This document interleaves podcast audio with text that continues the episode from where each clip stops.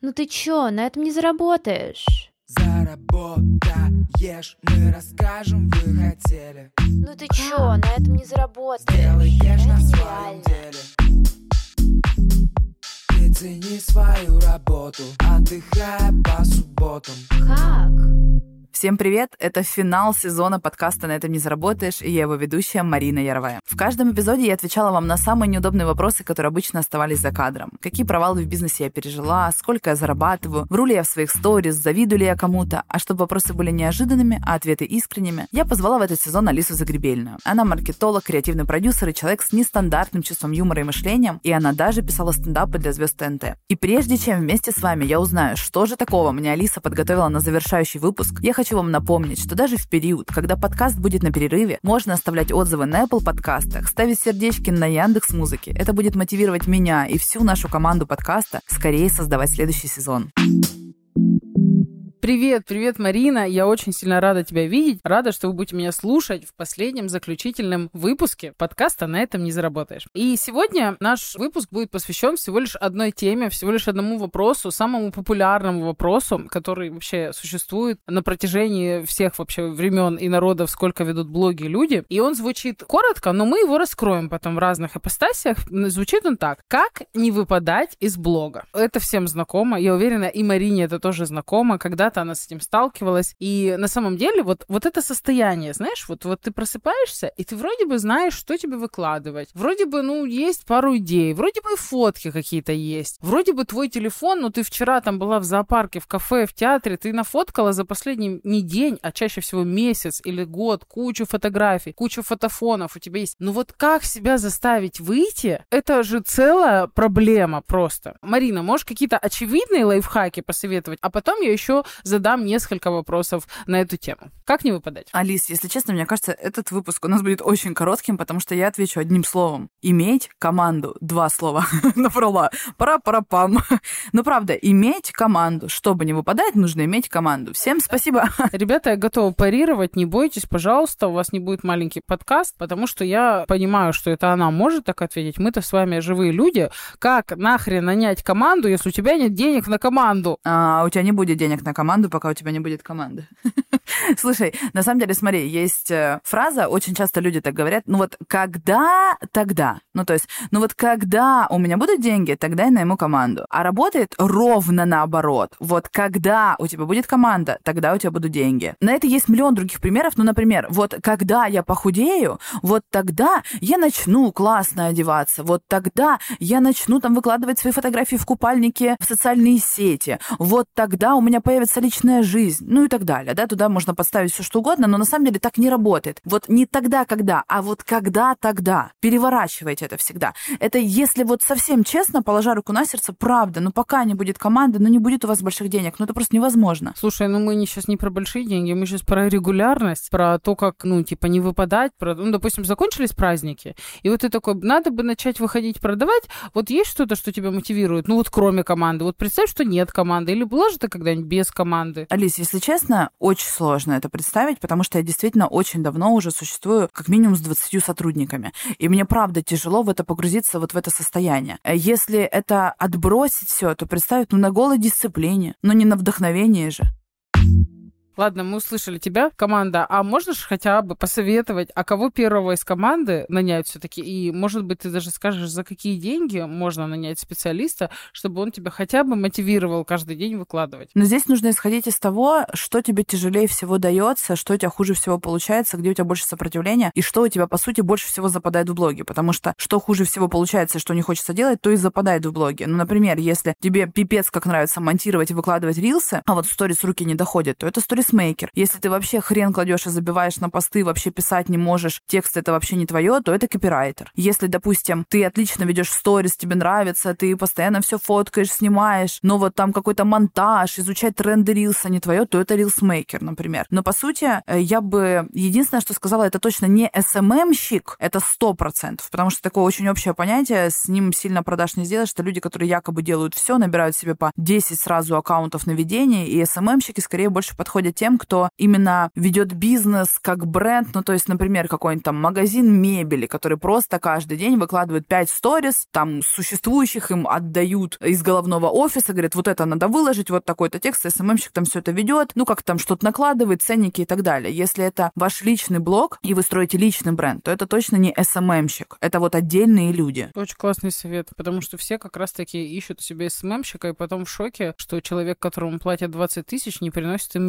миллионы. Ну и, скорее всего, это не маркетолог, потому что тоже так часто думают, о, сейчас найму маркетолога. Это точно не продюсер, это тоже мимо. Я бы выбирала между трех профессий. Рилсмейкер, копирайтер и сторисмейкер. Но я сама лично бы склонялась больше к сторисмейкеру. То есть это то, что мне сложнее всего делать, потому что это требует огромного количества времени. Написать пост для меня сильно легче. Ну, то есть если я вот анализирую себя, то я понимаю, что написать пост, ну, это, допустим, 10, 15, 20 минут. Рилсы не люблю вообще делать, не делаю их сама, и вот я бы выбирала, наверное, между двумя профессиями. Ну, то есть вот монтаж, долго сидеть ковыряться, вот это прям накладывать титры. О, это, фу, я лучше в это время что-нибудь сделаю другое. И именно поэтому первым самым делом я и наняла себе сторисмейкера. Отличный совет. И, кстати, вот туда же в топку всяких визуализаторов, людей, которые оценят ваш личный бренд и придумают вам шапку профиля. Но это точно вообще не первая позиция, не сливайте туда бабки. Что же касается денег, отвечая на твой вопрос, сколько это примерно может стоить. На самом деле, это может стоить и 10, и 15 тысяч рублей, может стоить и сильно дороже. Может стоить и 60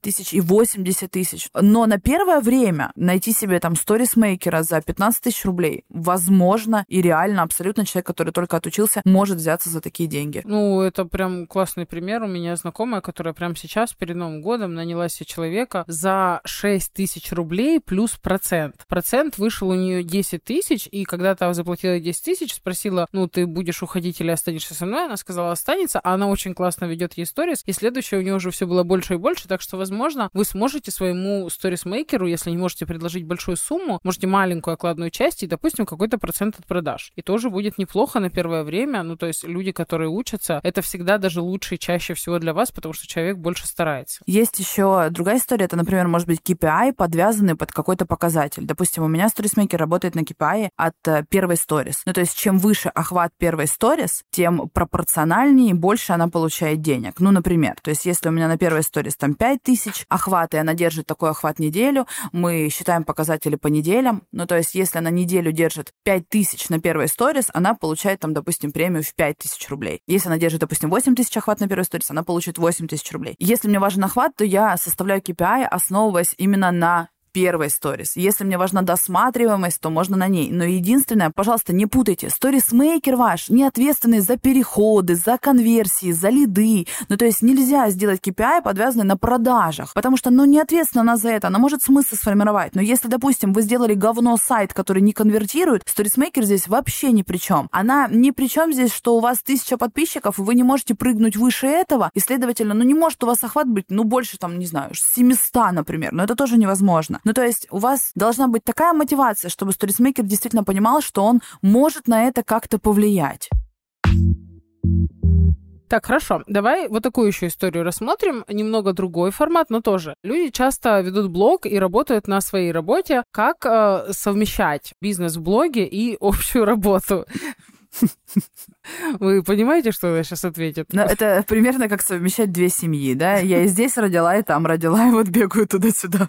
Ну, э, давайте сейчас включим Джонни. Вот так. Никак, никак, никак. Ну как никак? Ну есть же люди, которые работают вот... Да, я не знаю, как они живы, Алиса. Я не понимаю. Я честно, ну памятник бы им поставила. Но это просто жесть. Я не представляю. Для меня работа в блоге... Вот смотрите, вот просто представьте, есть мой блог. Я работаю. Есть еще 20 сотрудников, которые ежедневно над этим работают и что-то делают в разных социальных сетях, да, они ответственны за разные, далеко не все проявляются именно через блог. Но вот просто представьте, сколько времени в совокупности в день тратится на блог, чтобы и рилсы выходили, и посты выходили, и сторис выходили, везде все успеть. Но это просто, вот честно, низкий вам поклон. Я не знаю, если вы справляетесь долгое количество времени, то это просто поклон ниже дна. То есть из советов только низкий поклон, я так понимаю? Да, из советов только, я честно, я не знаю, у меня нет слов на это, я восхищаюсь такими людьми, я понимаю, как это возможно на короткой дистанции, дистанции. Но как это на длинной дистанции? Я не понимаю, вообще вы живете там или нет. Я за то, чтобы выбирать, за то, чтобы понимать, где у тебя приоритет. Да, в какое-то первое время, например, когда ты хочешь уйти с основной работы, ты адекватный взрослый человек, здравомыслящий, ты хочешь подстелить себе соломку, ты хочешь делать так, чтобы не уходить вообще в никуда и остаться вообще без дохода. Ты первое время совмещаешь. И я это понимаю, я это проходила и делала так сама. Но как это делать там в долгу, типа несколько лет из разряда фантастики? Я не верю в то, что это может работать и что вы и там, и там выжимаете максимум. Марина очень давно работает с большой командой и только над своим блогом. Ну, хорошо, у вас есть я, а я более приземленный человечек. Я вам расскажу, как в этом случае пользоваться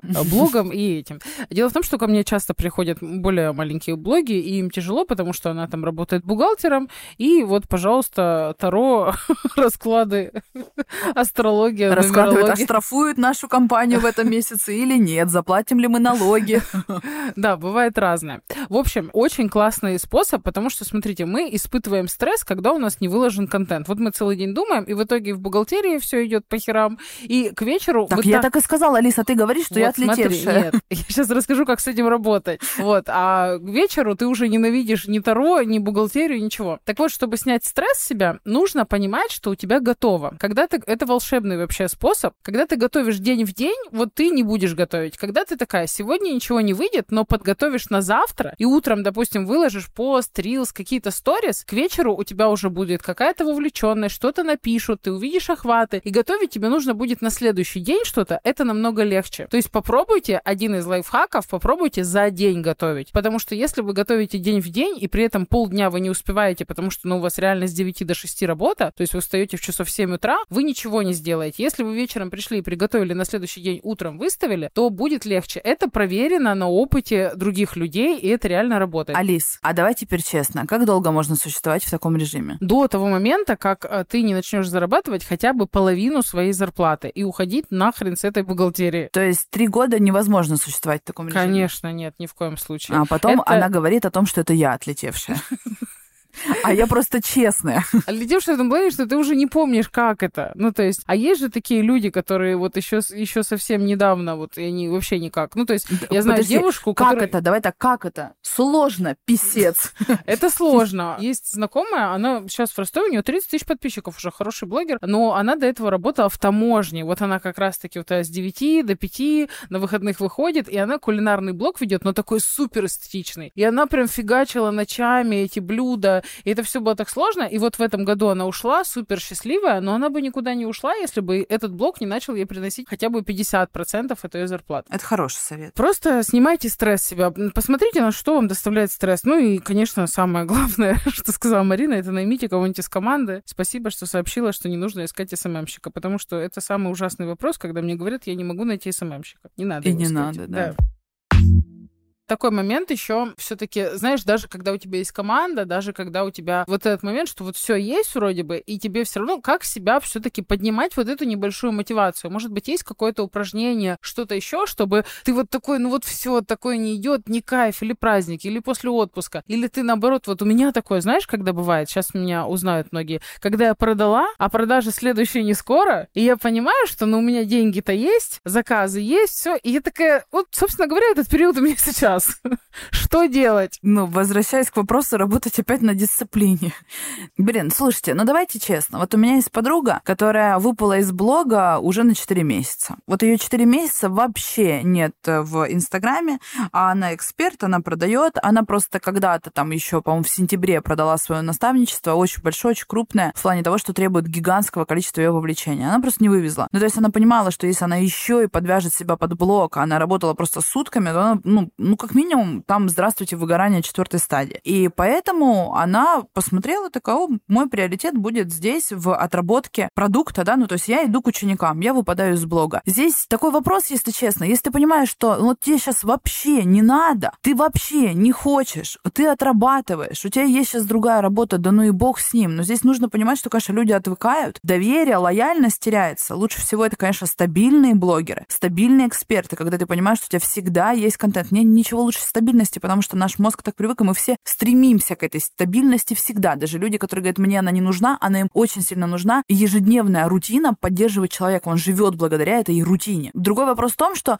да, но здесь только дисциплина решает. Но здесь нет вообще никакого вдохновения, никакой мотивации. Это, знаете, я могла бы сейчас сказать, типа, какая-нибудь там декларация, прилюдное обещание, пообещай, возьми челлендж, что если ты не будешь выходить 100 дней в сторис каждый день, то ты кому-то будешь должен денег. Но я считаю, что это все такая херня, это мотивация от, и она работает опять на короткий срок, на короткой дистанции. Не верю в это просто, к сожалению. Хотя бы на месяцочек. Может, правда, выйти пообещать всем что-нибудь. Ну, выйди, пообещай.